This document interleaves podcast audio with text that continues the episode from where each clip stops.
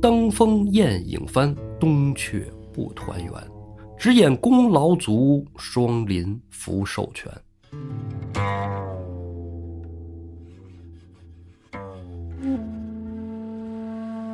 逢夏而勤，遇腊而知，听潮而圆，见信而寄。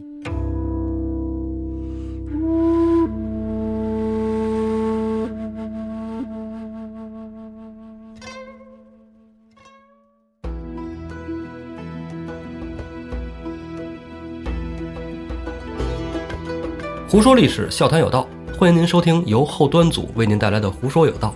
喜欢收听我们栏目的朋友，可以在公众号里搜索“后端组”来关注我们，里面有小编的微信，您可以让小编拉您进我们的微信群，与我们聊天互动。大家好，我是主播道爷，大家好，我又是很久不见的胡四 儿。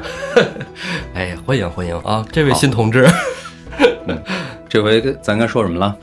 上回曹操不是建了铜雀台吗？嗯这就对准备打江南了啊！啊，那进度还是挺快的， 是吧？什么跟什么呀？？哎呀，总不会告诉我说我这俩月没在，还在说《水浒》吧 是啊，那必须啊！你这几个月没来了，这一下子都过年了啊，咱也给听众朋友们拜个年。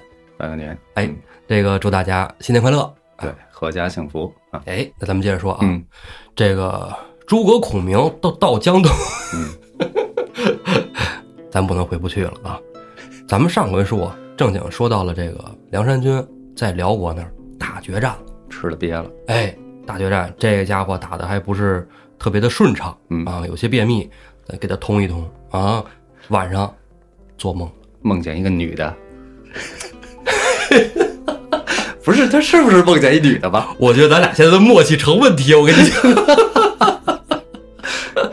好，咱好好说啊。晚上做梦了，梦见一女的，哎，一个青衣少女，吓他一跳，我没说错什么吧？呃，是是，那不是一个女的，嗯，这个女的呢，领着宋 江、宋先锋，不是一个女的， 不是没错，不是一个女的。是不是一个呀？好些个呢。聊偏了啊，宋江不想这些是吧？男的女的在他眼里都一样。哎，对对对，他现在想的就是打仗、吃瘪啊，着急哎，这事儿。有什么女的呢？一个青衣女童叫了一声“宋姓主”，宋江一看这出熟啊，嗯啊，这出有过，当年环道村是吧？有这么一出。上册的时候，哎， 上次这都讲你到这一下说册让我了。想到了解手的事 儿。哎，能不能好好聊天？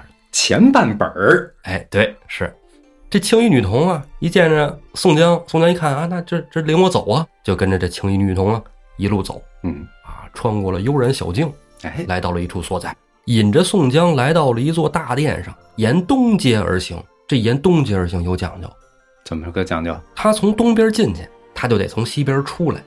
啊？这又有什么讲啊？哎，僧院啊，寺观啊，嗯哎，都是这样啊，道观、不尼姑庵走都这回样。头路啊，哎，对，也顺应了一个东进西出，哎太阳东升西落，对，顺应自然的这么一种哎行为。对，所以咱上道观啥舞的，哎，这不是正月吗？哈、嗯好多人都是上个香、祈个福啊，拜个财神。嗯，今年也放开了，是吧？都可以去了。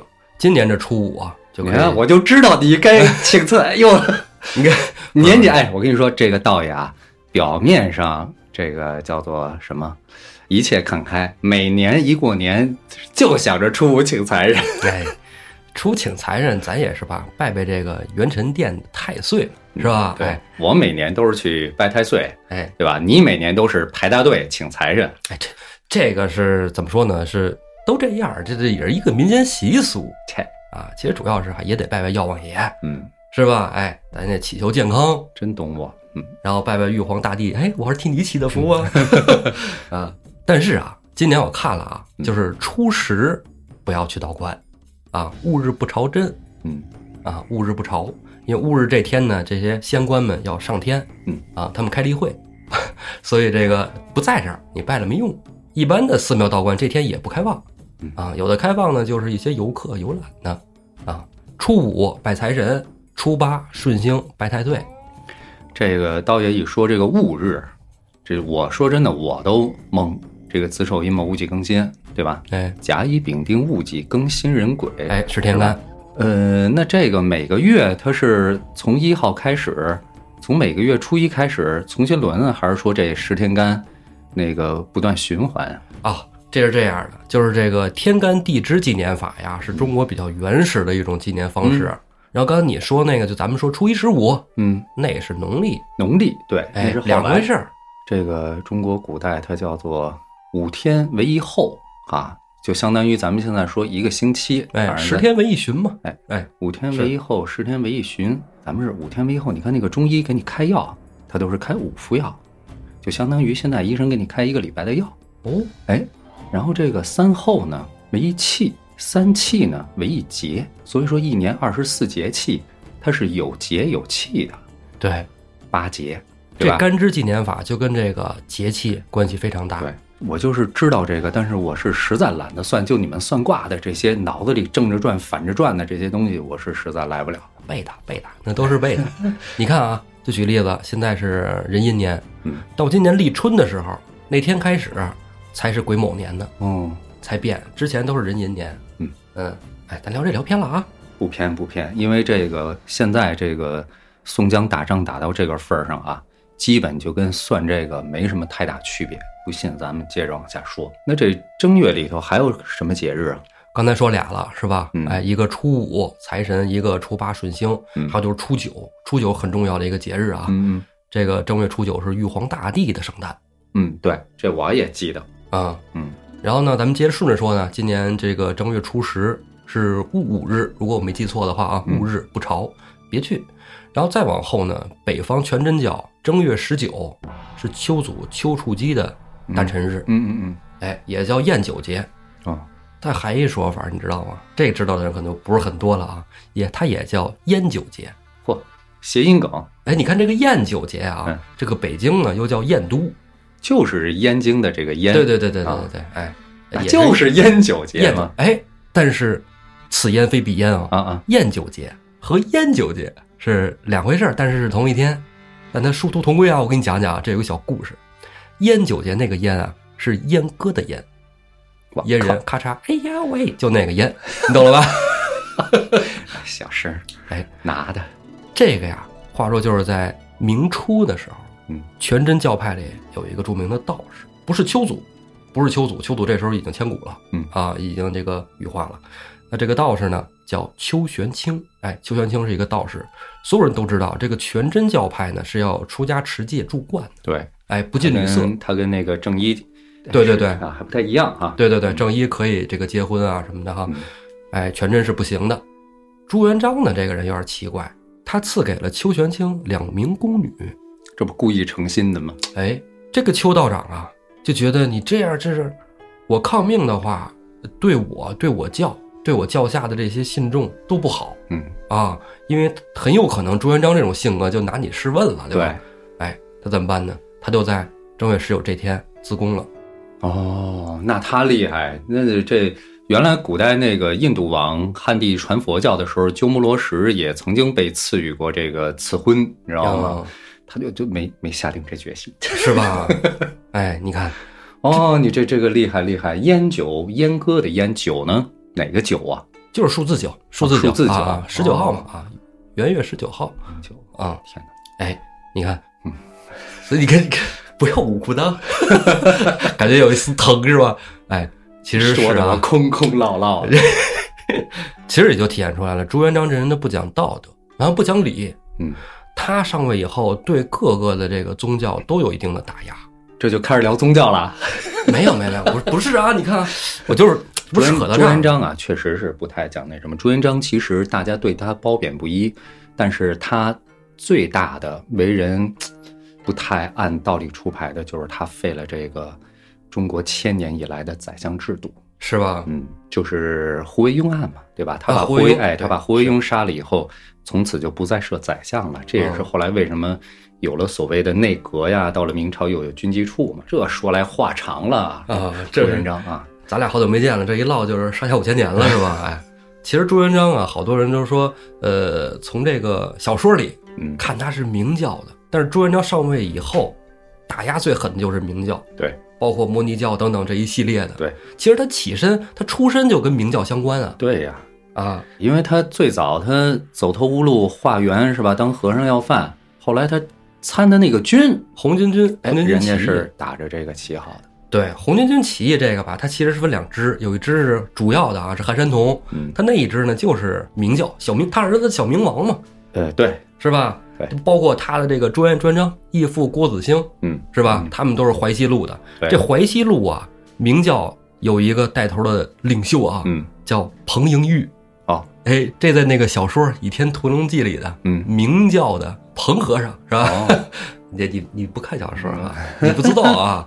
但是这块儿关于明教啊这事儿渊源深了。哎，哎回头再说。哎，咱一会儿再 聊，咱们接着让宋江把这事儿办了。哇，也是宋江都跟着女的都进来了，你就二十分多嘴钟多啥舌没说这么半天， 人哥儿几个恨不得都替宋江着急了。是，嗯，宋江不着急，宋江进来了，一看娘娘啊，哎，见过给枣哎儿吃呢，那 个，嗯，对给大枣儿吃的。啊，洗澡去了。 这嗑儿唠的，哎呀，听不懂的往前倒吧。哎，宋江沿东街而上，进了大殿，就看见这个雪女娘娘嗯，在这禅床上坐着呢，仙气缭绕，边上二三十个仙官。宋江看娘娘，赶紧拜呀，说：“臣蒙娘娘赐天书以来啊，收获颇丰。这会儿他又叫臣了，之前上一次黄道尊还叫小人呢，这这他知道了。咱们都是上辈子天上仙官是吧？对，我也是个星宿下凡，嗯哎，咱是同事。 对，成沉了啊。哎，对，嗯，娘娘说说那这书赐你挺好啊，有用就好啊，没白拿着。宋江说：“是，这书真是帮了我大忙了，但是我现在呀，又遇见难事儿了。娘娘，你得帮我想想辙。娘娘那就先宋江笨了，为什么呀？你这个相当于攻略都给你了，对是吧？照着打呗活学活用，啊！宋江说那不行，这副本 啊，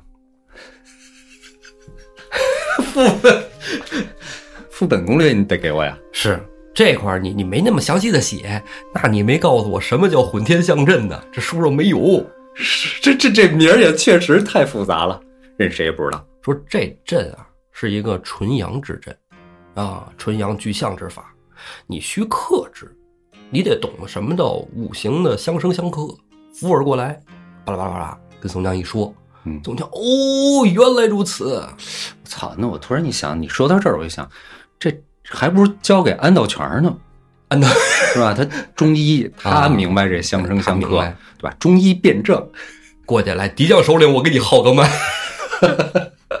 啊，你肾虚啊。娘娘主要是嘱咐宋江什么呢？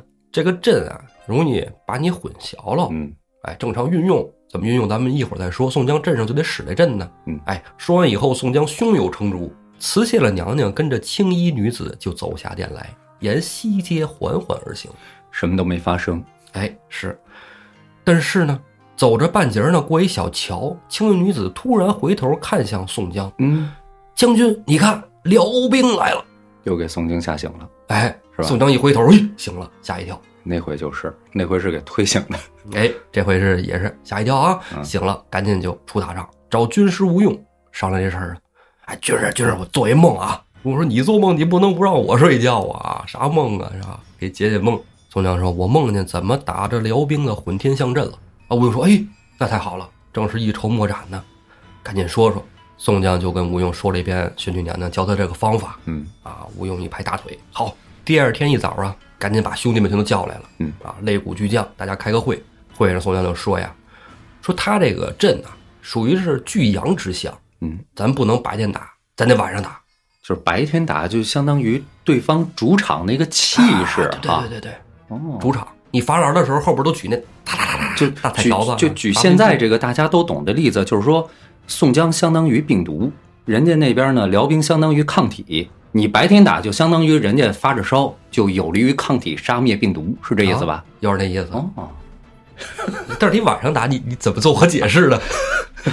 也就不解释了，就啊继续呗。对，反正就晚上打，嗯，哎，只能晚上打。但是打的时候呢，必须准备二十四部雷车推到他大阵里去。嗯，哎，这二十四部雷车有讲究，正好让公孙胜呢奏起那五雷天罡阵法，让这雷车都发动，就是用这个雷车呀挡住他这个大阵变换的位置，让锁定他的位置，他不好变阵了。我是这么想的，这么理解的啊。你这就按你想的来呗哎，。对对，咱就是物理嘛，咱不迷信啊，物理操物理疗法啊、跟他们这儿讲这个还不迷信呢，哎，你看怎么这么说呢？然后就是相生相克 嗯啊，他那个什么太阳太阴阵，不管他，不鸟他，他这个阵里边也有木火土金水，对，咱也有上道了啊，木哎火土金水。是，咱也有金木水火土，哎呦下道了，你怎么着这金木水火土是怎么说？木火土金水又是怎么说？什么是说这木火土金水啊？之前咱们说了，中医是这么说，对吧？嗯，它是按照东南中西北相生相克。那什么时候是金木水火土呢？这就是跟咱们这个星星有关了。金木水火土星，啊？咱们现在说离太阳最近的是水星，然后是金星、地球、火星。但是古人呢，他不知道，对，咱们古人管这几颗星星叫什么呀？太白、岁辰、荧惑阵。嗯，太白不用说，都知道太白金星，对，岁星就是木星。震星是土星，荧哎惑那是也火不星对啊，太白、岁辰，辰是水星，金木水啊，荧惑嗯，是火星，火星震就是土星。你看我上期说了，鸡中自娱嘛。所以说他有五行，你也有五行，嗯你就得摆阵去克他，让咱们中央戊己土的双枪将董平，嗯，哎，土克水对去打他的北方水星。对，他阵里不有七个星星吗？是不是？那个二十八宿里、嗯啊，一边分了七个，董平也带七个，带上朱仝、史进、欧鹏、邓飞、燕顺、马林、穆春，这小嘴儿巴拉巴拉的，真够顺的。那是。然后西方庚辛金呢？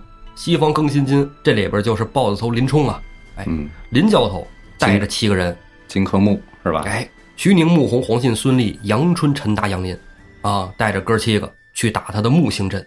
然后南方的丙丁火有那个霹雳火秦明啊，这是占火位的，嗯，带着七元兄弟刘唐、雷横、单廷圭、魏定国、周通、公望、丁德孙去打他的金星阵内。嗯，再令咱们北方人归水的黑袍将双边胡彦卓。带着杨志、索超、韩涛、彭启、孔明、邹渊、邹润去打他的火星阵，五行队中的最后一支啊，东方甲乙木的青袍军马，统军大将大刀关胜，带着华容、张清、李英、柴进、宣赞、郝思文、施恩、薛勇，去打他的土星阵，啊，因为土星人家是振兴大将，居中哎，人家乌延统军在那儿呢，把关胜派去，而且这副手都厉害，一顶一的啊，主要还是相克。啊，对，这五行相生相克解决了，再解决它的太阳阵和太阴阵。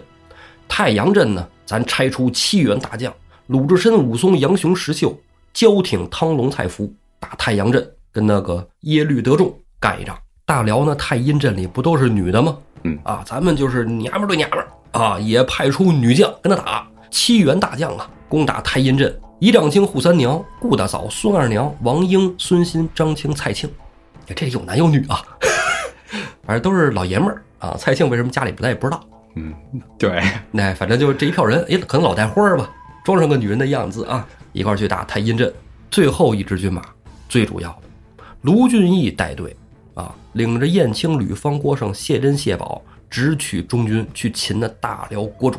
护送雷车的，这都得是狠人儿啊！安排的是李逵、樊瑞、鲍旭、项冲、李衮，嗯，都安排以后啊，就等着天黑了。这天一黑，各将啊按照原定计划出马攻打那混天象阵。这选举年能教的这没楼啊，拿着这个攻略打游戏，没有不翻版的。对，很快啊，这大阵就给都冲杀进去了。那五行相生相克摆在那儿了，是不是？哎，咱们打咱不细说，咱们详细说说这个大刀关胜啊。大刀关胜打的是统军大将乌延光，这仗打的可就刺激了。乌延光在军阵里觉得我这混天象阵到头了，咱上期是吧也让神机军是朱武人那边的都说咱这个阵到头了，你想这个九天玄女得什么危急关头才给，是吧？才给这说明书啊？哈，对给过皇帝一回，哎，这回给宋江一回，那啊你这可以的。嗯，宋江长是哪个啊？哎，乌烟统军就慌了，这说这镇里怎么都一下子就乱了，又推进大车来，这怎么回事儿啊？这能由得他犹豫吗？大刀关上就到了，大刀关上，大刀周起来就冲着乌烟光砍去了嗯。乌烟光啊，拿着戟，刚要招架，边上就恶风不善，张青夸夸夸大板砖就扔过来了，赶紧躲！哎，这一躲，你跟我上怎么打呀？寻思着这边上又有人夹击啊，我这底下兄弟啊，哥儿七个，一看这哥儿七个已经被缠斗上了，啊，郝思文、宣赞、李应这得都不是弱主啊，一看没办法，催马就跑，可是关羽那赤兔马快，啊，就这往三国飘啊！华容在背后一箭就射过来了。关胜这队里带着张青、华容，这就是不想让乌延光跑的架势。嗯，哎，华容神箭那有准头啊，嗖一箭就过去了，擦着乌延光背甲，啪一下子弹到了护心镜上。华容一看，好家伙，很少失手啊，这甲可以呀、然后乌延光吓一跳啊，关胜就追上了，求你讲话是吧？赤兔马快，一刀以上施甲往下就砍，这砍下去了，砍中了，乌延光没死，为啥呢？这乌延光身上啊穿了三层铠甲啊，打到关胜刀都砍不断，那华容那一箭肯定也射不穿呢。但是对于关胜来说，你有三层铠甲，我可以砍你三刀啊！第二刀，呜，又下来了。乌延光这时候起身没办法，只能拿戟招架，双手刚举过头顶，拿戟去架着关胜大刀的刀啊！张青的板砖又到了，啪啪啪，这脸就踩中了，脸踩中了一尺疼，这戟架着就费劲了。关羽等你那个第三刀来吧，关羽等你这个。 都让你带带呀！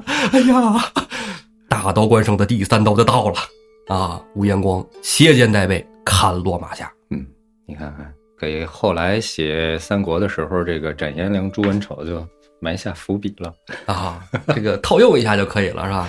这个五行阵基本就算是破了，是吧？这五行阵外边的太阳阵跟太阴阵呢，太阳阵里也热闹，鲁智深、武松这货都杀进去了。耶律德仲一看来者不善，就想跑，因为你说要说领兵打仗、统军大帅啊，这玉帝大王那肯定身居高位，说话好使，兵都听他的嗯。但是你这人宠进来是给你单挑的，耶律德仲啊就准备转身要跑，啊牵马刚要走，一看马头没了，啊马头前面站一行者，啊，武松过来三下五除二，一刀就把这个马脑袋给砍掉了。耶律德仲一看，这马头掉了，估计是跑不了，我就下马来吧。下马要跑，刚要跑，武松一脚就亮过去了，顺着额角这血就淌上来了。武松不跟你废话，直接薅着头发一刀把脑袋就剁了。于大王得这么一下场啊！鲁智深一看，哇家兄弟，你这够快的呀！来，咱们接着再杀一阵啊！咱们直接去取那大辽国主的人头。哥俩在这阵里就豁开了。这太阴阵里的女兵啊，也挺厉害。领兵带队的是天寿公主啊，也是一员勇将。一丈青、扈三娘迎着她，俩人斗了个棋逢对手。但是你是公主啊，你架不住人一丈青有爷们儿，爷们儿跟着后边来的呢，是吧？俩人一块儿打，没打过啊，让王英给活擒了。王英在擒女将这一块一直是不落下风的。拿捏的死死的，哎，是，卢俊义那边带着谢珍、谢宝砍掉了辽国的帅子大旗。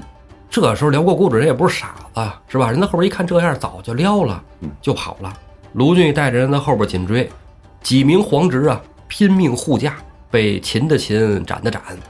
辽国这边一看，狼主都跑了，统军大将也挂了，是吧？那个玉帝大王也没了，就军无斗志，想跑但也跑不了啊！梁山军这一下子一鼓作气，从天黑杀到天明啊，二十万人一个不留。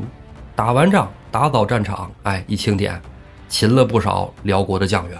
嗯啊，这人头就甭数了，数不过来太多了啊，都给记上军功。大辽国主啊逃回去了。宋江这边怎么欢天喜地打赢大胜仗啊？庆祝咱不说，大辽国主这边慌了，逃回了燕京城啊，就商量对策呀。我你看这怎么办呢？咱现在是吧，倾国而出啊，自个儿回来了，对呀、御驾亲征都输了，是，这仗没法再打了，到底怎么办呢？这时候底下有文臣呢，人懂事儿的上来就说了：“说狼主莫慌啊，我给你出一个计策，咱们呢投降他们，年年进贡，岁岁称臣，他们肯定就不找咱麻烦了。”辽国狼主一听，也是个主意啊，这个留得青山在，不怕没柴烧。对，原来是人家北宋年年给我们纳岁币啊，哎，这回我得反向输出了。对，啊，怎么挣怎么还回去啊，没什么问题，只要能保得命在就行。但是看宋江这一伙人，很快就把程又给围了。这他要是打，我这守城兵将都不足啊！赶紧安排人就把白旗竖起来了，说我们降了啊，我们投降了。宋江一看，哎呦，投降了，这就不能说打了，这有国际惯例是吧？嗯，哎，就深奏赵枢密。赵枢密说：“你投降的话，你差人上东京问问，东京我们皇帝要准你降了，你就降；不准你降，我们就打。哎，不做主嘛。”辽国这边就安排了太师楚坚，说：“那你就去一趟吧，怎么看看怎么纳贡，咱们怎么着，多带礼物啊，楚坚说：“他们有这话，只要能让我到京城去，狼主你放心，没问题。他们想灭咱大辽，门儿也没有了。人楚坚也不傻，对吧？你宋朝里头那几块料，当权的人家也都知道啊。哎，蔡京、童贯、高俅、杨戬买通了他们四个，皇上说什么都不好使。嗯，哎，他们四个就能顶替了天子。大辽良主放心吧。楚坚呢，还多备了一份礼物，哎，是给宋江的。他得路过宋江大营啊。太师楚坚为使，这就是到宋朝乞求投降。出得城来啊，穿过宋江大营。宋玄峰辛苦了啊，打仗挺累的。宋江说：“操，要不是你们家那么多事儿，我至于吗？ 啊，呃，你赶紧去吧，嗯，快去快回，要不然我打你城。”说：“是是是，没问题啊。但是呢，我们狼主给您备了份礼物啊，您看这是给全军将士的。”宋江说：“你甭给我来这套啊，你赶紧去你的这东西，你要不然拿走，要不你推回去，是吧？你搁我这儿这是事儿，我这大过年的不收礼啊收礼 只收，啊，那啥个啊。”回头弄一个通敌的名声没法弄了。是嗯哎，你说黑老师也不弄点赞助啥的，咱念念广广广告语是吧？植入一下多好啊！ 呃，太师楚监一看宋江这儿是吧，不通情面，算了，你不懂，有人懂啊！带着队伍，拉着金银珠宝的，就奔了宋朝都城汴京了。到了汴京城，见皇帝事小，先见太师事大呀。嗯，安排人就赶紧给蔡京啊、童贯呐、杨戬、高俅纷纷送礼。送礼之后就说：“无论如何，保得我狼主一条命在。再者，话说回来了，这宋江如果真是灭了辽，这是不世之功啊，是吧？您得想想您自己的是吧情况啊。宋江地位低，但是赵枢密跟着沾光啊，哎，而且这这这是不世之功啊。嗯，对吧应该应该是封王的嘛，嗯对，吧？你看童贯最后不就是封的王吗？这要给宋江封了王，童贯他们就死定 了吧？是不是哎那就实现宋江朗朗乾坤的抱负了。啊？所以蔡京他们一听就不用多说，明白啊？你们回去等信儿吧。第二天早朝啊，上朝，童贯是枢密使，军事啊，就得他上报。童枢密就出班奏道啊，说现在先锋使宋江杀退辽兵，直至燕京，围住城池，旦夕可破。今有大辽国主早数降旗，情愿投降，愿意年年进贡，岁岁称臣。我不敢自专，请皇上定夺。童贯应该是最希望辽能降成了啊，因为他这个时候已经按时间轴，这个时候他已经媾和了这个海上之盟啊。咱说这个有点平行宇宙啊， 平行宇宙。天子一听，哎呦，宋江这伙人可以呀、啊，没看出来，招安他们果然是妙计呀、哎，不错，那你们说说，对这大辽如何处置？蔡京这时候，哎，出来了，以太师的身份吧，自古至今呢，四夷未尝尽灭，就从来没有消灭过四方的这个夷。对，所以依臣于也，这辽国降了正是好事，把咱们占他的城池呢，也都交给他，让他派兵驻守，成为咱们的屏障，以为唇齿之邦。哎，这是一好主意，其实这真是一好主意。对，军事缓冲区，咱现在一说就是啊，军事缓冲区。而且他这年年进贡，对咱来说也是一件好事啊嗯，增加国库收入，好事。原来北宋给这个辽进岁币也是挺好的，就是说北宋当时是四十多个州，给辽进岁币的这这些钱呢，其实就相当于五六个州的 GDP、啊，啊。财政收入，哎，对，但是呢，你这个边境上不打仗以后呢，就互市是吧？做买卖，北宋呢又有贸易顺差，等于把这个岁币的钱呢又挣回来了，嗯，所以之前还 有盈余，对对对，还有盈余，所以之前一直这种情况。 是这回呢，你还给我们进岁币，然后我们还接着再挣你钱，好事儿。哎，你还能替我们抵御外敌。哎，哎，所以蔡京这么一说，皇上就点头答应了，嗯说好啊，真按是个太明师说的君 办，是，嗯，就这么办，是吧？你看多给两份钱，是杨戬，杨戬跟高俅白给了。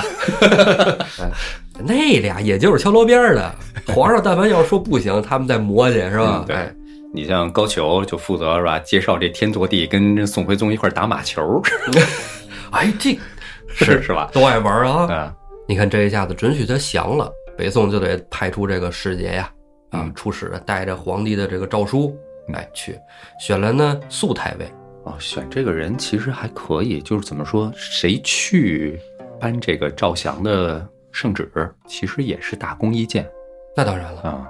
但是我就想，这就是派的是溯源警去，宋江他们才能好好的。这嗯要让高俅去，对，没准高俅就得扔那儿了。这儿啊，我分析了一下，就是作者犯个懒，不想再抻出去写了。 太麻烦了，是吧？ 哎，有道理啊。所以苏太尉去了，到这儿宋江大营里，宋江肯定接出来，高高兴兴的啊，赶紧欢迎这大恩人呢，嗯，对吧？招安的大恩都是托人家苏元景、苏太尉的官嘛，是嗯吧？很快呀，这投降手续就办妥了。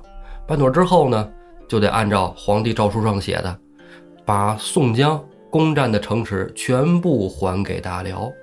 嗯，这我觉得在历史上影射给郭药师了吧？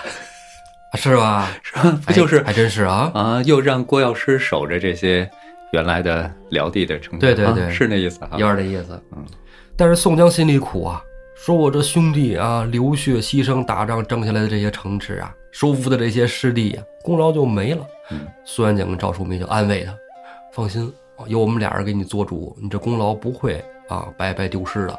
这将军的大功啊，等我回京一定向皇上禀报。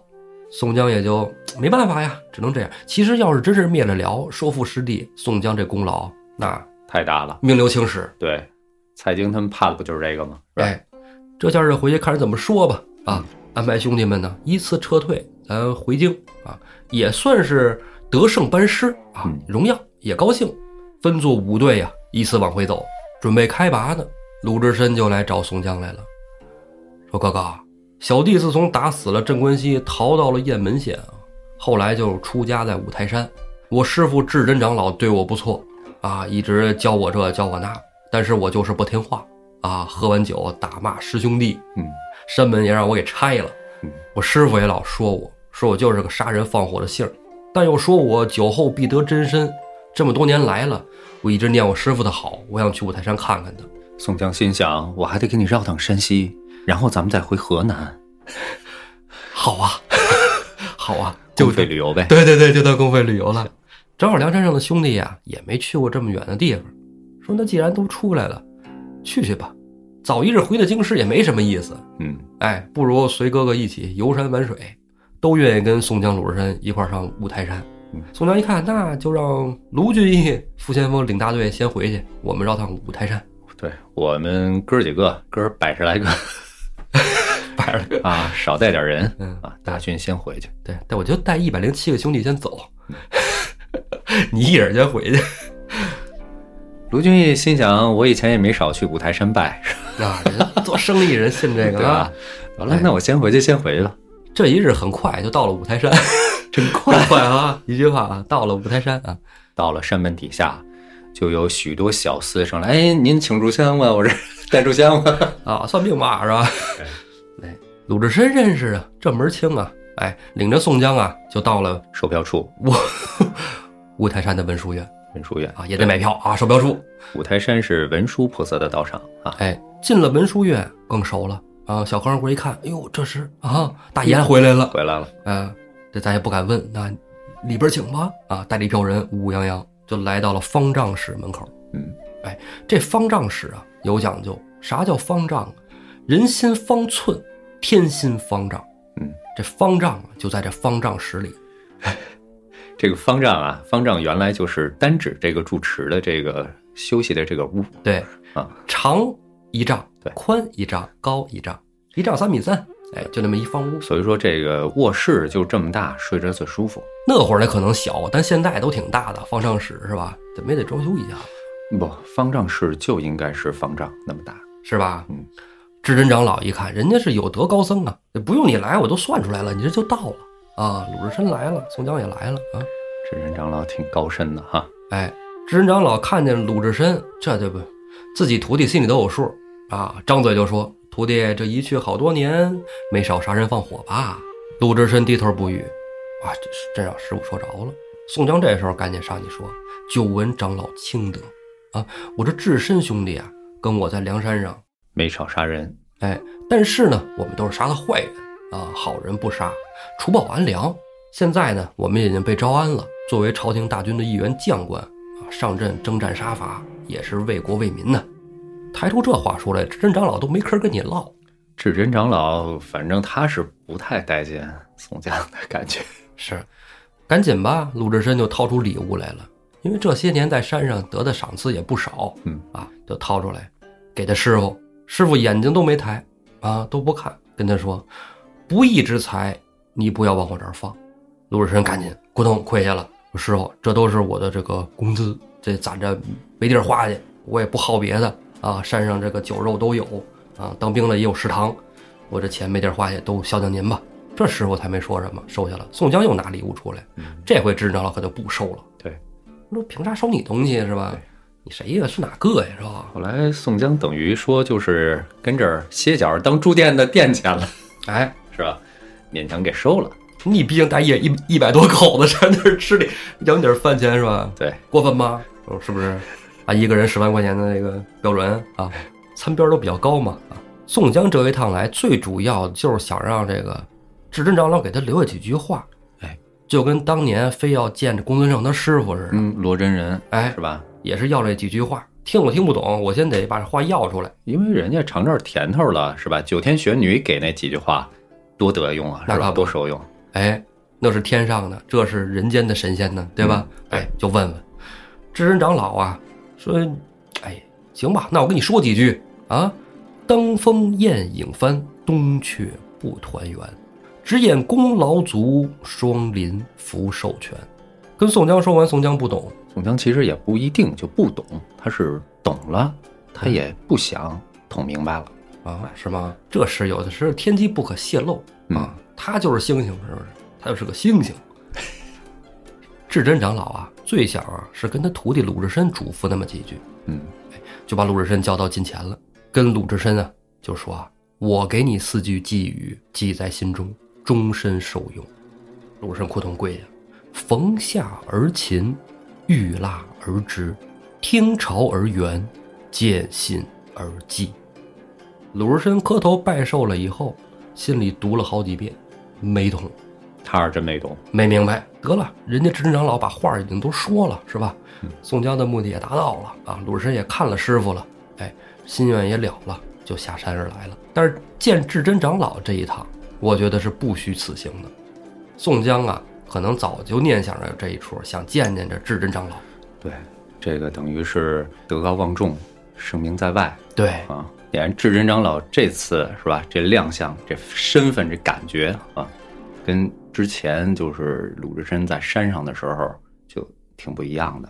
就当时那嗯鲁智深打伤了这个镇关西，是吧？被这赵员外给送上了五台山，对，然后呢，在山寺里头，其实真没少惹麻烦啊，光山门砸了两次。当时，喝酒闹事儿啊对，当时智真长老给人的感觉就是，就也有点儿有点儿无可奈何，有点儿哎，随他去吧哈、拿他没招儿。哎，对对对，他跟这回这个给人那感觉就相对感觉要弱势一些。这块儿呢，我一开始读的时候啊，我还觉得转变挺大的。嗯，因为咱们看书不像后来演那个电视剧里头，好家伙的，他带着鲁智深下去打的那口禅杖，啊，对还对教对了鲁智深一套杖法，等于是把他这个不俗的这个身份就是吧展示给大家了。是书里头当时其实写的还是比较隐晦的，我就觉得有点儿摸不着头脑。后来啊，后来啊，我知道了一个所谓北宋徽宗年间的一个隔佛诏，对应着这个，呃，我好像摸着一点儿这个当初他大闹五台山的时候那么一点儿由头。哎，隔佛照隔佛诏，怎么哪回个事革？革就是这个革除，啊？改革对，啊？改革革除这个佛的这么一个诏令。哦，道君皇帝啊，对呀、有点你看意思之前一说这个灭佛这种事儿呢，历史上比较有名的几次，就是所谓的三武一宗。这三武呢，北魏的太武帝拓跋焘，啊，拓跋焘是谁呢？呃，就是之前咱们辛弃疾那次录诗词的时候，嗯我给念成了一个福利词下。啊，这个拓跋焘就是毕礼法，哦，对，他的字就是比利法，因为我之前一直是看书，我是真没想到那个字儿是多音字，所以我一直以为它叫弗利法呢。大意了，对，大意了啊，在这儿呢，正好也是给自己纠正一下错误。嗯，也感谢听众朋友们给咱提醒，咱俩念白字儿念多了， 对，哎，一个是这个拓跋焘，一个是这个北周武帝宇文护啊。北周，北周就是北魏分裂成东魏、西魏之后呢，北朝的时候呗，哎，对，然后又迭代了，变成了北周和北齐。那么这个宇文护就是北周武帝啊。嗯宇文护说白了吧，杨坚他亲家啊，对 对对，啊，杨丽华就嫁给了宇文护他儿嗯子宇文赟，是吧？这是还有一个呢是唐武宗李炎，我对唐武宗其实了解不多，所以就不多说了。再一个呢，一宗就是周世宗柴荣哦，柴荣也灭过灭佛哦，所以你看，这三武一宗灭佛有一个特点，就是都是比较有为的皇帝，他大刀阔斧的进行了一些改变。因为这几次灭佛主要原因呢，也大体类似。这些老百姓啊，在寺院为僧啊，他可以不服徭役、不纳税，而且呢，时常啊，在这个灾年啊或者兵年啊，还趁机兼并流民的土地，也不是就是说都干好事儿，你知道吧？又铸佛像，铸佛像呢又耗费了大量的铜，那铜在原来其实就是咱们古文里说金，其实就是对铜啊。所以当初灭佛呢，主要就是为了充盈国库、增加国力啊。你嗯想想，灭佛虽然当时南北朝的时候佛教刚刚兴起不久，但是信众多呀，是吧？而且你这个，毕竟它是有一点儿嘖宗教性质的在里头，你你你要灭佛，心理压力其实也是很大的。是啊，三武一宗呢就采取了比较极端的这个手段灭佛。嗯，南朝四百八十四，多少楼台烟雨中嗯，啊，这是写的就是南北朝，南朝嘛哈，那北朝呢？北朝更多，北朝对对吧你看啊所那以哎个石窟不都是北朝的建的吗？嗯，所以多到什么地步呢？多到拓跋焘他得灭佛。哦，哎，这个宋徽宗呢，咱们之前不是一次说道君皇帝是吧？显然重新道教，那这个就不难理解，他也曾经对佛教动过手啊，但是他用的方式呢，比起三武一宗就更阴险一些。阴险阴险，哎，这就是哦咱刚才说那隔佛诏，他怎么隔？赵佶在他的隔佛诏里提到说，这个胡教啊，胡教就是少数民族的宗教啊，嗯，外来的嘛啊，对胡教言虽不同，要其归与道为一教啊，虽不可废，不可不革。什么意思？就是说这外来宗教啊，跟咱们说的这些东西虽然不太一样，但是呢，咱们得给它归成一个这个这个思想体系，对吧？统一一下，哎，对，咱们可以不废它，但是咱们可以改变它。怎么改？以佛为大觉金仙，哦，他把最高等级的佛，就是佛教里头最高等级的佛，改为了道教当中的金仙一个级别。哦，哎，金这仙一个级别对吧？改菩萨呢为大士，僧呢为德士。哦，观音大士嘛，对，那道教的哎也是观音大士，这其实就是什么意思？大士、德士、道士，他都给你改成一个系列。哦，僧人呢不可以再剃发，而且呢，僧人还需要学习这个道教的经典，学得好的呢，还给你各种当官啊或者金钱的优待政策，等于说我一方面给你压力，一方面还给你诱惑，双管齐下，啊，这就是一个变相灭佛。这里提到鲁智深，你看智真长老就不叫周智深，啊是，哎，对啊对对对对，但是鲁智深就得加上姓氏，这也和这个《隔佛诏》当中称姓氏有关，就是鲁达他为僧的那个时间段，哦，小说当中故事年，在现实当中就是《隔佛诏》颁布的那一年。哦，这个所以是他带姓儿，对他施耐庵这个扣得很死的，还真是，啊。鲁智深大闹五台山呢，就整个就是暗合了这段历史，从时间上和历史契合度非常高，包括他第一次砸山门就不了了之了。后来过了一阵子以后，他又砸山门，智真长老就让那个赵员外给他重新修了。你发现没有？赵员外姓什么？他也姓赵，哎，是吧？他跟赵佶一个姓儿，对不对？他隐喻的就是这个皇家。哦哎，，他让他给他修这个，重新第二次重新修这个庭院山门，当时是什么情况？这个隔佛诏啊，颁布了一年以后啊，推不下去，赵佶自己给废了，那怎么办？你之前给我砸的，你得给我修好。哦，原来这么深的吗？对，所以说可以啊，所以说，第一回呢，按里头它契合了历史上的这个格佛诏刚兴起的那一段时间，所以智真长老自然他也就随他了。哦，我后来我是了解了这一段以后，有点意思啊哎我就明白了。哦，你看看，第一回砸山门的时候，智仁长老完全是哎呀随他去吧。第嗯二回呢、是暗示赵员外，你得给我修。嗯，你砸了你得修是吧？你得人干的， 哎，哎，有点意思，这就是我对这一段的解读。没想到啊，跟你学能耐了，这是，哎，以后谈资又长了 啊。隔佛照有这么一说，哎，其实他宋徽宗对道教，其实我觉得他也没做好事儿。我之前我就看人家解读什么叫做道君皇帝，哎，我可不是道士皇帝，我是道君。哦，他把自己搁到成领头羊的位置了，宋徽宗有一个特点，整个宋朝都有一个特点，爱给神仙加封号，是是，对？吧？咱们之前提过的那个昊天上帝，嗯，到了唐朝的时候啊，有了所谓的玉皇崇拜，但是这个玉皇，我觉得你应该知道，他跟这个所谓的昊天上帝是完全两回事儿。对，嗯，但是呢，到了宋朝的时候，随着这个玉皇崇拜愈演愈烈，这个宋朝的皇帝就给这个玉皇大帝开始加封号，加来加去加成了一堆，然后最后玉皇大帝或者是玉皇什么什么帝，嗯，使得后来的人把这个玉皇大帝和所谓的昊天上帝，甚至有一个混淆的情况出现。然后你再看看是谁给玉皇大帝加的封号呢？包括宋徽宗在内的这些宋朝皇帝，对，那让人有一种就是世俗和宗教合一的感觉。他叫道君皇帝，他不是道士皇帝。这跟那个萧良那还不一样，那真是出家当和尚的啊对那，他是舍身了，对啊吧？对舍身同泰寺。不我记当得皇上了，我记得你说过那个徽宗宠信的林灵素，她本身她的那一门儿也不是特别的，有点取悦君上的意思，是吧？呃不不是特别的奉迎嘛， 就是是吧？你这宫里的这都是天上都下是凡神仙啊，啊神对仙下凡啊，是这就有点扯了啊。所以说，感觉宋徽宗他也对佛教也没好了，他这个对道教其实他也不是那么的。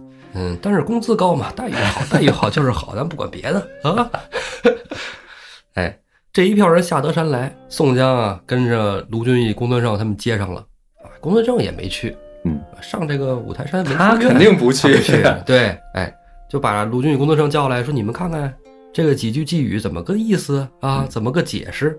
哎，都看不懂。都装看不懂哎。要我说，就是至少像公孙这样的是装看不懂。嗯，也不好说啊。工作者可能没看，这也不是我们到底要不看。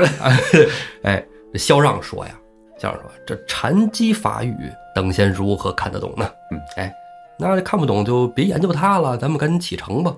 一行人呢，浩浩荡荡就奔着东京而来啊，回师嘛，班师回朝。嗯，路上呢，路过一个地儿，这地儿啊叫双林渡。正走着呢，宋江就看见天上鸟啊飞得特乱，嗯，啊，一片惊鸿。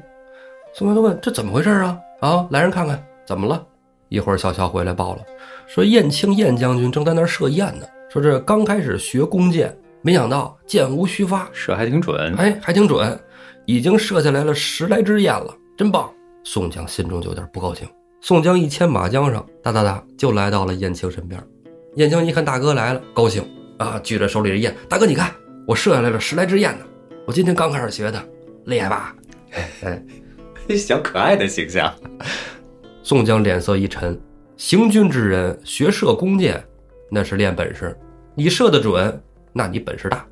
但是，这天寒地冻的，鸿雁、避寒暑，离了山，你这夸夸夸都给人射下来了，有点不易呀、嗯，开始给人上纲上线。哎，贤弟，你不懂大雁。宋江哥哥今天给你讲讲，什么叫大雁。这大雁呢，具备五常：仁、义、礼、智、信。大雁之人，若有一只雁死了，这些鸟在天上盘旋，哀鸣不走，是为人。雌雄一对，射死一只，另外一只再也不配，此为义。依次而飞，前后有据，是为理；遇到鹰雕啊，衔炉而过，是为智；秋南东北不约而来，是为信。这个就是上纲上线哎，啊，把这个儒家礼法给一一对号入座了。是啊，嗯，这大雁呢，南飞，正如我等兄弟之中，若是失去几个，你心里怎么想？所以我就想，宋江是看懂了那几句寄语了。是吧？不仅宋江看懂了，聪明伶俐的燕青也看懂了。燕青为什么会看着呢？因为卢俊义看了呀。哎，卢俊义看了呢，回去肯定得跟小雨哥说呀。小雨一听呢，就明白了，对吧？那寄语的第一句是什么呀？登峰宴影翻，哎东阙不团圆。你看看这个“当风雁影”翻了吧，嗯，是吧？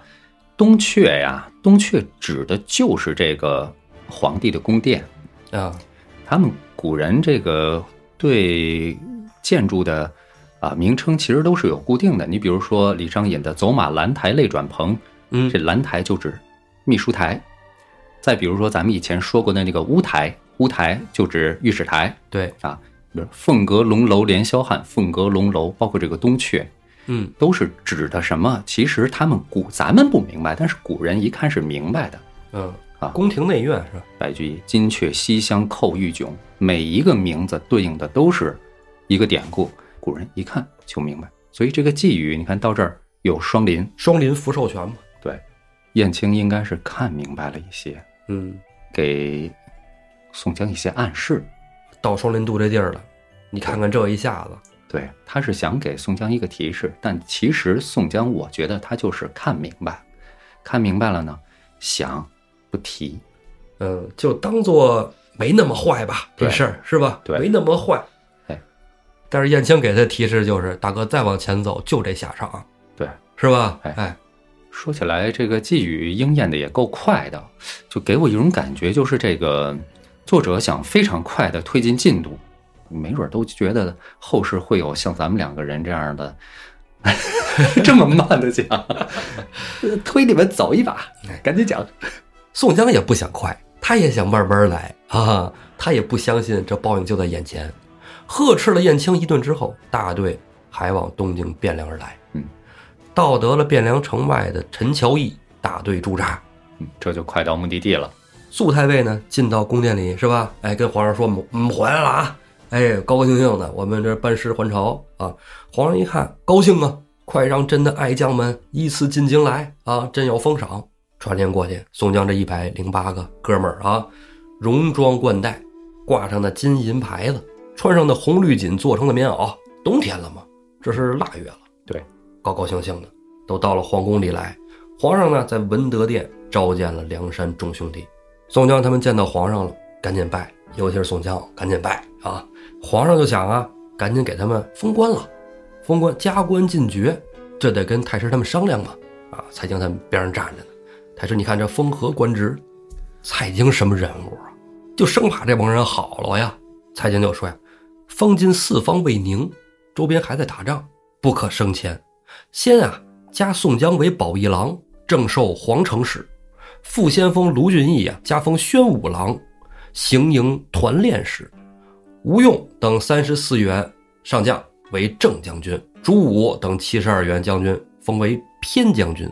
我记得当时我看过，就说这个宝一郎这个官儿好像就相当于一个上尉，反正是个挺小的官儿，从九品。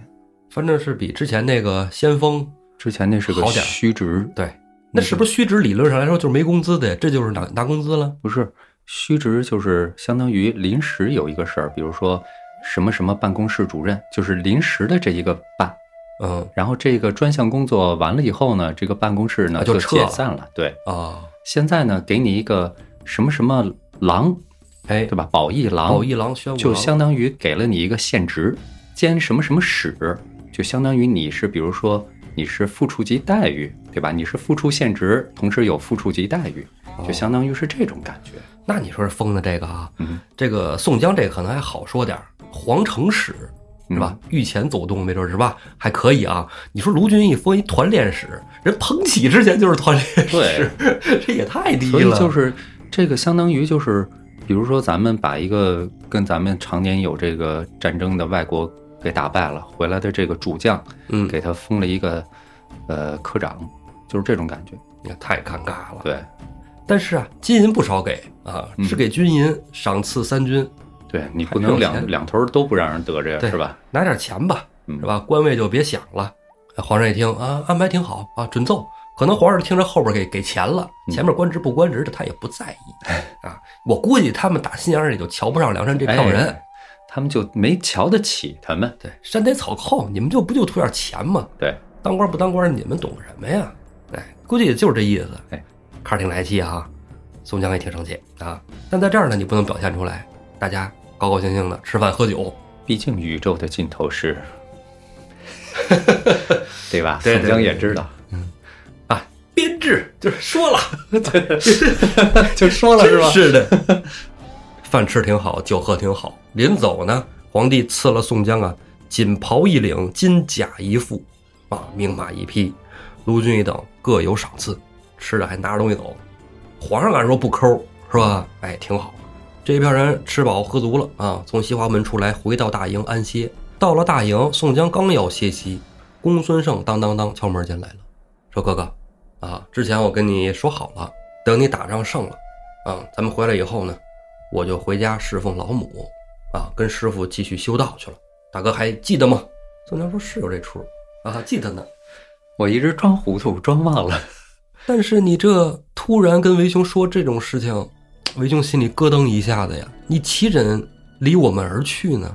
啊，开始卖惨卖人情。公孙胜不管那一套，公孙胜就说呀：“说我之前咱们都说好了，只要是大哥封官了，兄弟们个个都已经有了职位安上了，嗯，各得其所了。哎，我就回山啊，上山，功遂身退，天之道也啊，《道德经》这么写的，我就这么走了啊。”完全不顾这波人是他最早撺掇到一块儿的。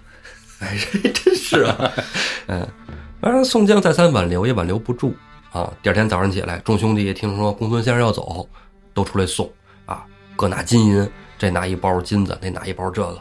公孙胜一看，我不要这东西没用，我到山上去，我跟我师傅都是清修，粗茶淡饭即可，这些用不上，也就没拿。其实兄弟们也知道你用不上，但是我们也没有别的能表达我们的，对，是吧？公孙胜不要，归公孙胜不要的。哥儿几个给他马呀，马上面就挂，挂啥样的马估计都快走不动了，马都哭了，大哥别塞 了啊，走不动了啊！众兄弟目送着公孙先生离开了大营，向北而去。很快呀，就是特别应景的一天到了嗯，正旦节，哎圣诞节就是春节，哎，正月初一，咱们古时候啊，春节不叫春节，春节是到了是清朝还是民国的时候才叫春节的。以前咱们大年三十的第二天叫元旦或者正旦，对，是嗯，后来跟西方节日并一块儿，就是对，乱了后来成了西边的这个公历的一月一日成了元旦，对，啊，这就是概念慢慢就被偷换了啊。嗯，所以好多人也都哎无所谓吧，无所谓吧，嗯啊，都这么叫习惯了，就像咱们之前一再说的，上帝也是一样，是刚才我说的昊天上帝。对啊，啊，像圣诞节什么的，哎，其实我对这东西倒没什么想法啊，就是洋节愿意过过，孩子们开心高兴，买点礼物，好事只。要是好日子就行，哎，是吧？嗯对，对，没错，什么过不过的，咱咱你说咋叫过呀？你真要是过呀，你带上十字架上那儿跪着去啊，嗯上那个对那叫啥啥地儿？那叫教堂，教堂啊，教堂啊，都你都念不到嘴边上 来，得上那儿跪着去，那才叫过圣诞节呢。对咱在家里吃吃喝喝呀，就是孩子们高兴啊，大人们玩的开心就好，不要上纲上线。对，圣诞节到了，梁山兄弟呢也准备说是一起过节。过节呢，你是朝廷的官员，又在都城呢，得见见皇上，嗯，给皇上拜年去。对，得上皇宫那广场上跪着去。哎，对对对，走一个仪式流程得得走啊。对，当然上面下文了，只让正副头领去，其他人不用来啊。也可能人家说的也对，站不下，你这一下一百多口子啊。宋江、卢俊义俩人，哎，穿好了朝服，来到了戴漏院等候早朝。带漏就是沙漏，朝臣带漏五更寒，对吧？哎，宋江哥俩还对着，哎，整整衣服，哎，哥哥，我看你这帽子，哎，兄弟，我看你这衣服，哎，这儿歪了一点儿，整理好了，挺高兴的。但是很快通知又下来了，你们就在这儿待着就行了，啊，你们不要到里面去了，嗯，啊，没地儿了，满没了地儿，满了。啊，确实职位低微，得见天颜的机会，那轮不着他们哥俩，难免有许多的失落感啊。是，毕竟啊，已经立了那么大的功哎，啊，你要说我就是一个白丁儿，什么贡献也没有，刚招过来的草寇，是，还变罢了，啊，人就怕这心理落差。所以呀、啊这个春节的仪式办完了以后，宋江、陆俊义回去说：“你看，穿这么立正来了，咱哥俩还在这整理呢，皇上面也没见着，啥也不是，走吧，回去吧，跟兄弟们喝酒去吧。”宋江、陆俊义俩人那趟大早就回来了，黑旋风李逵在门口等着呢，得接哥哥呀。哥哥，你看你怎么有点不高兴啊？啊，你怎么不开心呢？大过年的。宋江叹口气呀、哎，我这个可能是八字浅薄，破了让兄弟们一起跟着我受这么多苦，现在也没封什么官儿，甚至连我，你看，也是一个小卒子一个呀，啊，官职低微，所以有点失落，哎，苦闷。吴用说：“说哥哥，你不都说了吗？你八字轻吗？是吧？造化未通，干嘛还不乐呀？哎，无所谓，别多想啊，想点开心的事儿。”贺远峰说：“哎，哥哥，你看我这儿有个开心的事儿啊，咱们现在啊，马上离了大营，杀回梁山泊去，咱们多开心 呐、宋江赶紧就骂李逵了：“这是人话吗？那不得让人家施耐庵重写一遍吗？对呀、啊，都快结尾了，那好日梁山，这《水浒传》快说完了，啊，咱快能下班了是吧？宋江就说：“说你你这个胡言乱语，这在什么地方啊？啊，现在都是国家臣子，都是朝廷的良臣啊，不要做这种想法。”李逵不高兴，一撅嘴，哼，哥哥你你是想想听好听的，我跟你说了啊，那是最好的主意。咱们现在走，马上开心。你在这儿待着不高兴，你可别怪我说你啊，有气儿受你自己忍着去，你别跟我们这儿撒气。哎，李逵是不是听燕青说什么了？梁山众兄弟一来，宋江也就哎嘻哈哈就过去了。嗯一帮人喝酒，喝到了大半夜，挺开心。第二天啊，宋江他们就准备礼物，准备进城去走动走动。以前咱还没个熟人儿，这现在是吧？有这个苏太尉啊，赵枢密，这都朋友啊对。现在啊，再加上燕青那儿还有个姐姐，嘿，在好，宫里还有个姐夫，嚯，啊，走动走动是吧？哎哎，串串门儿嘛，过年拜年嘛。但是很快，这梁山兄弟啊，在城里走动的消息就传到了太师蔡京那儿。蔡京一想，这不行，让他们这儿来回走动，越来越熟了，这他妈成朋党了，哎，不是好事儿。对吧？你这个苏太尉也好，是老跟这些当兵的走动，这反了计了哈。是，很快呀、第二天啊，这个城门上就贴出了告示：但凡一应出征将军头目，须在城外驻扎，非奉上司明文召唤，不许擅自入城。如违，定依军法处置。这就是不让进城了，你们就在城外待着啊，别上城里来。梁山众兄弟，有的人不是说进去串门送礼去，就是玩儿。对，喝酒哎，东京城也繁华呀，找姐姐， 是啊，对吧？青楼林立是吧？对吧？啊，嗯，咱们之前也说过哈，东京城里那这勾栏瓦舍就是好玩地儿多了。是啊，你看这。正月十五的时候，辛弃疾“东方夜放花千树，更吹落星如雨”，对吧？那是，梁山兄弟被憋屈在这儿了，不高兴。水军头领啊，这几个人就合计着把军师吴用给叫来了。水军头领心想：这城里头还有河道呢，对吧？汴梁城里还有河道呢，我们还能游游泳、冬泳，是吧？对，玩玩水是吧？ 滑滑冰啊，那大冬天的游什么泳？ 滑滑冰还行啊，滑什么冰啊？老郭把腿都摔了，都滑冰车老了。公 作为冰车挺挺挺帅哈。对，水军头领啊，李俊、张顺、张衡带着阮氏三兄弟啊，哥六个跟军师吴用就说呀：“你看看，现在又贴上这告示了，朝廷根本就没拿咱当回事儿，是吧？咱大哥带着兄弟们破了大辽回来，你看就封了个皇城使，啥也不是，咱们哥儿几个一点赏赐都没有。”钱别提钱，咱咱们什么时候缺过钱？嗯，咱们不是没见过钱的人，来这儿来说白了，大哥一句话，咱兄弟们想让咱争面子，现在面子里子都没有，就不高兴啊。跟吴用的商量，咱要不然啊，杀回去，给东京劫了丫的，之后咱就回梁山。吴用说呀：“是是是，兄弟们啊，别这么想，大哥也是为咱好，大哥好不容易带着咱们走到这一步了，咱要再返回梁山去吃那回头草，不是大哥心意。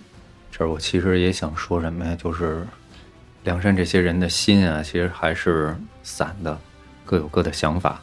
但是咱们说一个，就是神仙视角，最终他们还是被这个所谓的咱们叫封建礼教，是吧？嗯，这仁义礼智信这个义，把他们束缚住了，是对吧？谁也没有跳出来。吴用还是挺聪明的，这边安抚了这哥儿几个之后，转头又找宋江谈去了，说：“哥哥，这过年也没什么事儿，跟你聊会儿天儿啊。”宋江说：“聊吧。”啊，心说：“哇，你没事儿你也不来， 啊，有什么事儿你说吧，是吧？”说：“哥哥，你看今天咱受了招安，为国家臣子，挺好。但是呢，这约束是不是也太多了？你说让咱不犯奸犯科是吧？不打架斗殴没问题，都可以。”但是这城门上又贴上告示，不许咱们进城，让咱们只在军营里待着，这叫什么事儿啊？现在兄弟们啊，心里面多有怨气。宋江说：“说，这是有人跟你说什么了，对吧？要不然你跟屋看书，你平时门都不带出的，这是有谁跟你说了吗？”吴用说：“呀，大哥，不用人跟我说，人之常情啊，对吧？你把心思放到兄弟们身上，你想想是不是这个理儿？大家能乐意吗？”宋江说：“呀，这兄弟们啊，我都能理解。但是啊，咱们现在已经投靠朝廷了，反正从我这儿啊，忠心不改。兄弟们如果有一心，我当死于九泉。行了，不用跟我多说了。明天召集众兄弟，咱们一起啊聊聊，我给兄弟们开开心啊。第二天呢，宋江就把众兄弟叫到了一起，说你们尊我为大哥，是吧？哎，我就想让你们也都好。今天呢，咱们得为了臣子，自古言道啊，成人不自在，自在不成人。朝廷的约束呢，也是对咱们好，啊，因为咱们啊之前自由散漫惯了，有的时候呢可能会做出一些头脑发热的事情啊，咱们不进城也好，咱们在这儿自己兄弟们聚会，吃喝酒肉都有啊，也挺开心的。你们众人呢，如果要是嫌弃这种约束啊，有了一心，我给你们出个好主意，你们啊把我的人头割掉，拿着我的人头，你们自去做你们想做的事情。真狠，话说的，众兄弟听宋江这么说，那就是吧，大哥这意思就是你甭想了呗，是吧？嗯压根儿就别想回梁山了。我估计底下早都小范围开会开多了，嗯，对，咱回梁山怎么怎么着，这样那样的，这一下子就都没有这种想法了。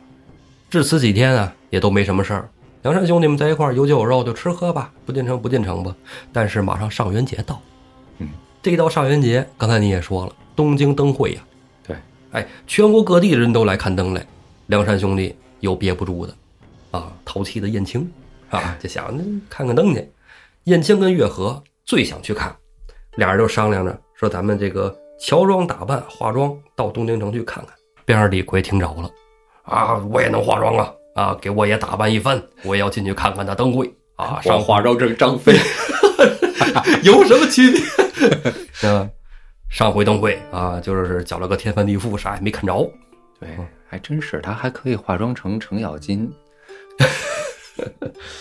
燕青就不想带李逵去，李逵说：“那你要不带我去，我就我就告诉宋江大哥，你们也甭去。”燕青一看，那是吧？我的目的为王啊，是吧？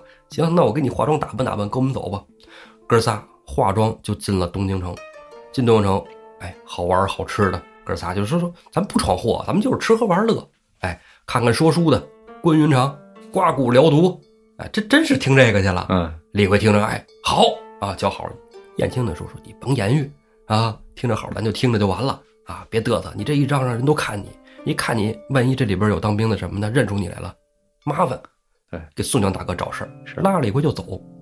哎，出了这个勾栏瓦舍呀，外边有人打架，两拨人就打起来了。一波就说呀，说你这个欠钱，你得还我钱，你这个欠钱不还。李逵一听欠钱不还你，这个是吧？我梁山兄弟我又当过官的人是除吧？暴安良是吧？你这事儿我得管。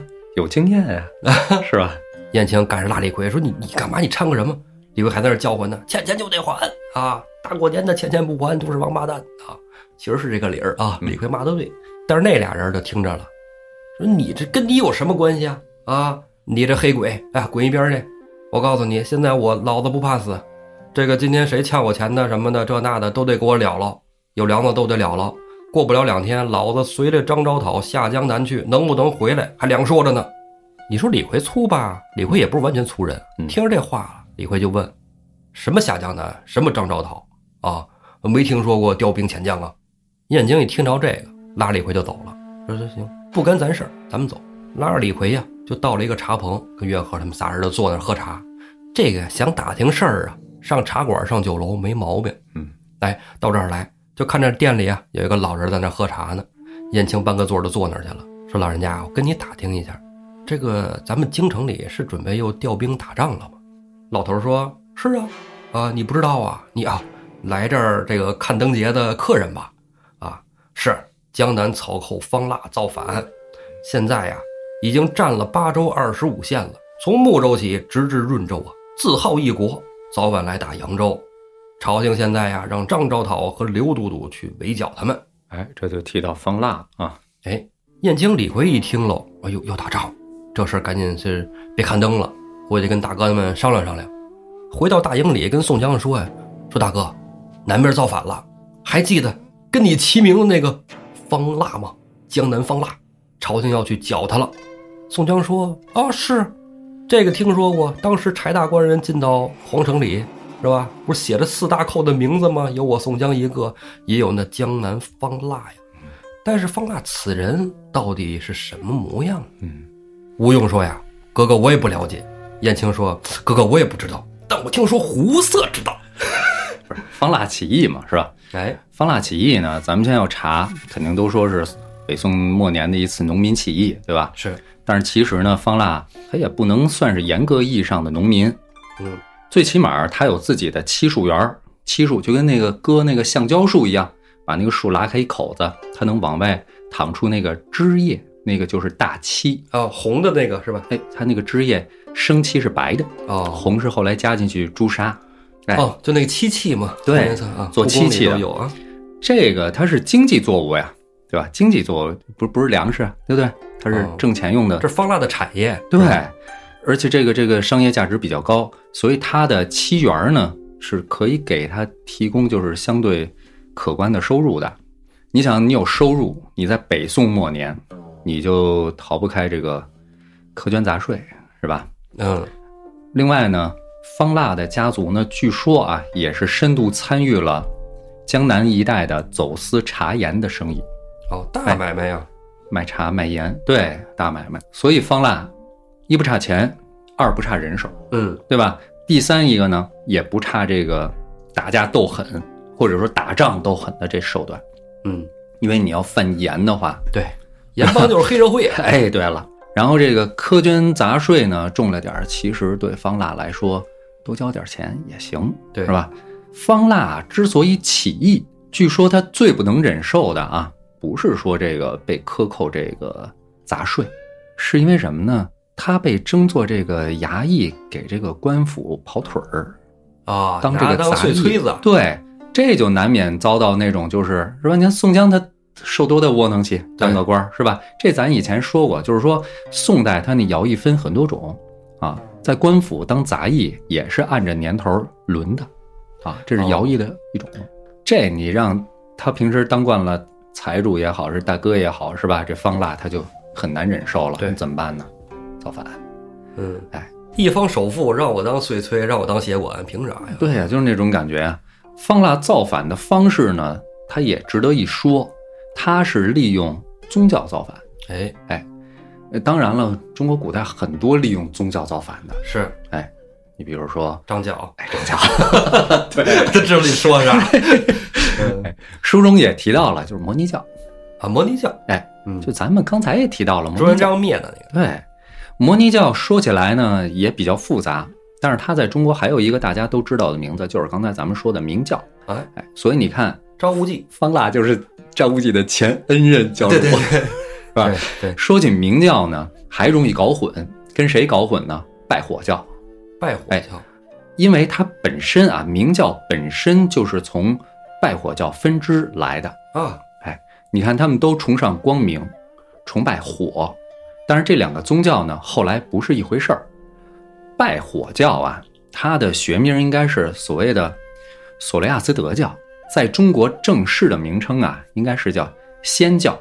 仙就是一个那个士字边儿，然后右边那个字儿我不认识，跟天差不多的那个仙教，啊，这么随意是吧？哈，就这么随意啊。嗯这个索罗亚斯德教啊，也就是拜火教，它比明教要起源的早几百年。嗯啊，以前《屠龙记》里边张无忌嗯他们海外的那一支，啊对波斯那边，这原著小说里边，波斯那就是拜火教，对，呃，小说里管那叫拜火教，对吧？对，紫山龙王他们都那边儿。哎其实小昭拜火教跟明教就是我说的没有关系了。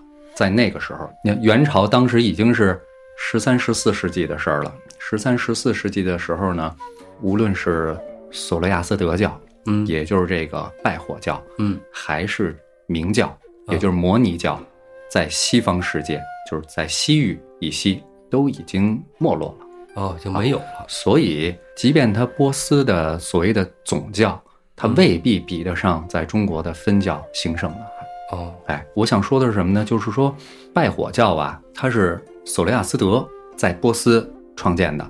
索罗亚斯德这个人说起来呢，也是所谓轴心时代的人物。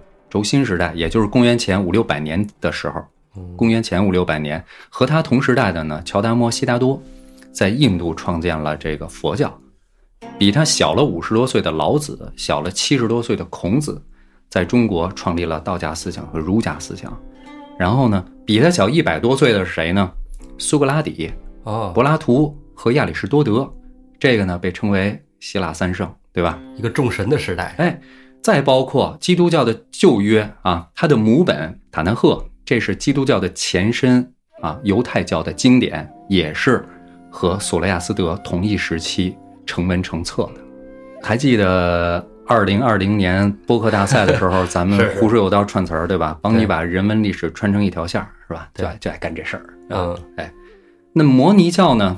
摩尼教比他们晚很多，摩尼教大约是在公元三百多年，也就是嗯说比这个索罗亚斯德教、拜火教晚了差不多八百年，是由摩尼这个人在波斯创建的啊。说到波斯，波斯人从来不管自己叫波斯人，他们是雅利安人，所以他们管自己的国家叫雅利安人的家园啊，音译过来就是伊朗。然后伊朗，哎，嗯，所以波对，斯现在也说伊朗。对，啊波斯人从波来斯其实人叫伊朗，他们不管自己叫波斯，就相当于你不会管自己叫 China 一样，对吧？你不会说我是 China 人，嗯对， 就是这么个东西啊。那为什么叫波斯呢？波斯人是希腊人，管他们叫波斯，因为希腊人认为波斯那个地方是佩尔塞斯生活的地方，Perseus 就是波斯。哦，啊，那佩尔塞斯是谁呢？佩尔塞斯他爸爸是波尔修斯，波尔修斯是谁呢？波尔修斯就是砍了美杜莎脑袋的那个人啊，美杜莎那个是吗？对啊，啊。 这不是神话时代的人吗？说回来，摩尼教啊，摩尼摩尼这个人本身他也是拜火教的教徒。摩尼教创建的那个年代，公元三百多年，正好也是基督教兴起的年代啊。我们知道基督教大约是在公元一世纪由耶稣创造的，对吧？嗯公元元年就是一所谓的 啊，对对对传说啊，就是公耶稣出生的那年嘛，嗯对吧？但是基督教在耶稣活着的时候并没有兴盛，反而是三百年以后逐渐兴盛，这就涉及所谓的米兰敕令在在罗马那边的发生的事儿了啊。啊，这个以后再说，有机会再说。毕竟咱们啊聊的是北宋的事儿。对， 基督教不同于它的原始宗教犹太教，有一个重要的概念，就是所谓救世主的降生。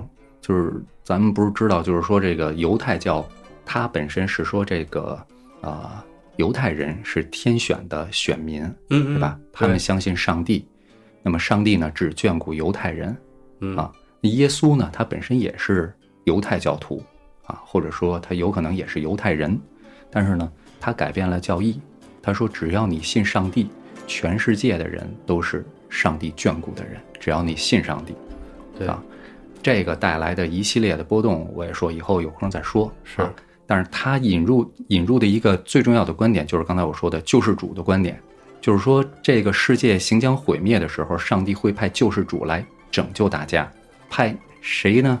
就是派我耶稣来，我耶稣是上帝的儿子。嗯嗯，哎，这个传播链儿挺大的，全球都是传播。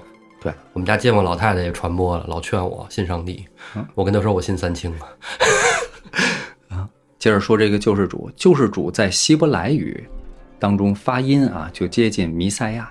嗯弥赛亚啊，在希腊语当中呢，发音就接近基督；在英语里呢，发音就是 Christ，是吧？救世主降临的日子呢，就是 Christmas，就是圣诞节，哦，这么来的啊。哎，我说英语不都叫什么什么 day 什么什么 day 吗？Teacher day 是吧？对吧？Christmas Day 是圣诞节，哦，嗯嗯，所以呢，那个时代时兴的一个概念啊，就是救世主转生。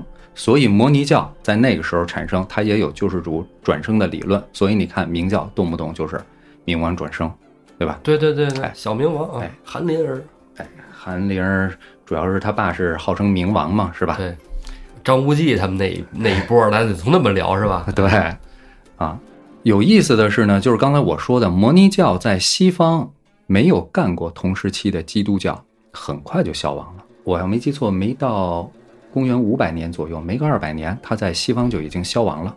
嗯，索罗亚斯德教后来也是随着伊斯兰教的兴盛，相当于唐朝的时候，伊斯兰教的兴盛，索罗亚斯德教也慢慢的沉寂下来了。啊，就是这个二元论宗教逐渐就向着一神教的宗教就干不过人家了。嗯所以这就是我说的，到了元朝的时候，他即使是在波斯这个宗教的母国，他的总舵也不一定比分舵厉害。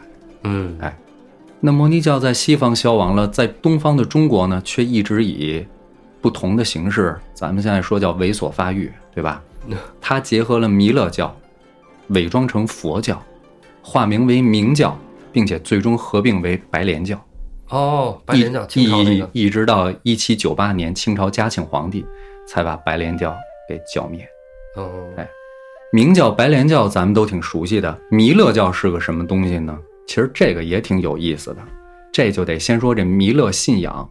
佛教里横向三佛是中央娑婆世界的释迦牟尼佛，西天极乐界的阿弥陀佛，还有东方琉璃净世界的药师佛，嗯，是吧？这咱以前讲过。对，这不就是佛教吗？对，纵向的三佛呢，就是过去佛燃灯古佛、现在佛释迦牟尼佛和未来佛弥勒佛。你看弥勒佛，他是未来佛，嗯，就是他要转生，他要转生的。在释迦牟尼佛圆寂之后，弥勒佛将转生，所以你看弥勒佛和救世主转世，他就有异曲同工之妙。哎，在咱们国家，我忘了是甘肃还是哪儿，有一个寺院啊，里面的弥勒佛的造像，就是这是一个古寺啊，它弥勒佛的造像就是从盘腿而坐到起身的这么一个过程，这么一个造像，哦，哎，就是印证了转世救世的这么一个形象。最关键的是梵语当中的弥勒嗯，啊，也就是印度那边说的弥勒这个这个字眼和希伯来语当中刚才我说的弥赛亚，也就是救世主，啊，据季羡林考证，因为季羡林他本身是研究吐火罗语的，吐火罗语的哎吐火罗就是大乳汁嘛，是吧？嗯嗯，他就研究那个地区的语言的啊。那么他考证呢，就是说弥赛亚和弥勒很有可能就是一回事儿。哦，就是弥勒也当救世主讲，这事儿你不觉得很有意思吗？也就是说，所谓的基督、耶稣和弥勒佛是一回事儿一回事儿，你不觉得很有意思吗？这是啊，其实很多人都殊途同归，对。唐朝的时候呢，摩尼教呢就被禁了，嗯，因为他当时安史之乱之后，这个回鹘呢，他有一部分人是信这个东西的，他帮助平定了安史之乱，嗯所以呢，当时呢，那个唐朝的皇帝就对他们信奉的这些宗教呢，睁一只眼闭一只眼。嗯后来他们不是又叛乱来着吗？嗯，对吧？于是就又进了。对就又进了。这摩尼教信奉啥呀？我弄半天也没弄明白。摩尼教信奉的主神应该和拜火教类似，应该是叫阿胡拉马自达吧，我记得哦，啊，是马就 自达，对马自达，哦，就是光明之神，它是一个二元宗教。你比如说像基督教或者是伊斯兰教，他信任的都是神，唯一嗯的神，而他相信的是有一个光明之神阿胡拉马自达吧，然后呢还有一个邪恶的神。那么哦邪恶的神呢、是要和光明之神展开战争的。哦，打仗战我斗，们要做的就是帮助光明之神击败邪恶之神。哦，它是一个二元的宗教理论。那中国信的就是多神了对，啊，所以它既然被朝廷给禁了，所以官方管明教叫邪教，还真就没毛病，对吧？。是但是它一围直攻光明顶是吧？对，到了北宋呢，就是地下宗教和秘密结社，就是这个民间的结社，它嗯，是紧密结合的。而这个私贩严查和秘密结社呢，也是紧密结合的啊，。都是偷摸干的。什么叫结社呢？比如说类似啊，后来的天地会，哦，就类似这种东西反啊。清复明，所以方腊造反就很有基础，靠走私的利润来充盈军费，靠宗教的残酷镇压来加速凝聚。所以你按书里说的，方腊后来打下的巴州二十五县来看，基本也都位于江南，对啊南面儿也基本就和浙江沿海盐贩的这个贩盐的这个势力范围相互重合。对私商，对，所以从历史上来说呢，就可以推断方腊起义其实是得到了整个浙江地区盐贩、私贩盐的这个集团的这么一个支持。但是你要想领导全国革命，就需要联手全国范围内的知识分子阶层。这他妈是曹操当年干的事儿，啊，对吧？他联合了荀彧这一派，国内的士人精英。嗨，对嗯有时候你讲这个儒家，其实它也是儒教嘛，对，嗯， 这个东西你联合知识分子，这对方腊来说，恐怕他可能不愿意，也可能呢做不到。也做不到，对，所以就是说，这个始终没能从秘密结社上升到更高的一个层次，这也被后来有的人认为是方腊起义失败的根本原因啊。嗯，当然，也有一说说方腊从一开始就有这个谋权夺位的野心。方腊起义的地点呢，就是现在淳安县。嗯，抱怨洞嘛，哎，王元栋说淳安县不知道，还都知道千岛湖， 千岛湖对啊，一说千岛湖都知道。说一小插曲，就中国历史上第一个女皇帝不是武则天，不是武则天吗？不是武则天，是谁呢？是武则天的爷们儿李治当皇帝的时候，有一个叫陈硕真的女的，曾经聚众起事，自封天子啊，自称皇帝，在哪儿呢？和方腊一个地方。所以说，哦，睦州这个地方，从那陈硕真之后，就留一个传说，叫做有天子之气。方腊呢，借此名目称帝啊，就是有野心的，这是另外一种说法。你看，刚才咱书里已经说到了，他叫自称一国，对吧？对，什么叫自称一国？就是称帝了，嗯，所以肯定得灭的，肯定得灭他。而且方腊这个人，他利用宗教手段集结的这种结社性质的东西，是非常残忍的。就是你反抗他，他就掳掠你的妇女，掳掠你的人，囚禁在山洞里，啊，凌辱，沦为性奴，我靠，这么野吗？甚至当做祭品，嗯哦，因为他们本身信这个摩尼教是吃素的。我觉得他挺不吃素 的，嗯，还真是邪教啊！你别说，这这就是邪教啊！对，当时就是揭露方腊要起义造反的，其实是方腊的一个族弟，是他叔叔家的弟弟还是谁？方腊直接把他就是就是非常惨的一种方式，扒皮呀、熬油啊那种点方天式灯啊对，就类似那种方式给弄死了、处死了，然后直接反了。哦，这就是方腊起义的一个基本情况。看来这种邪教啊，除掉它也是对的啊， 正确的选择。那必须呀、嗯，这个刚才咱说了，派的这个张昭讨还有刘都督，嗯啊，张昭讨这个人他是可能是个官职，招讨啊，但是这个刘都督呢有没有姓儿？刘光世哦，刘光世啊，啊，刘光世啊，刘光有没世有姓啊儿，长腿将军 啊，逃跑将军啊，所以说呀，跟宋江解释半天，宗教我不懂，但是打仗去这事儿我能行。嗯，马上就找到了这个苏元景，送信儿给苏太尉，请战，对，打江南啊，这事儿我们乐意去，这事儿让我们干去。宋江想的什么呀？你打辽国，这是国战，你说和就和了，但这帮是在咱国家内部的反贼，必须得平。肯定平的。这仗我打去，灭了他回来，我们兄弟个个有封赏。苏元景一听也是好事儿啊，跟皇上就说了。皇上一听更是好事儿了，是吧？以贼制贼，本来就是我们愿意想的。对，你愿意去，你要死，没人拦着。好，让宋江征江南。宋江回来就跟兄弟们说了：“兄弟们，咱们有大事要做了，告诉你们一个好消息，咱们上江南打方腊。”欲知后事如何，咱们下回再说。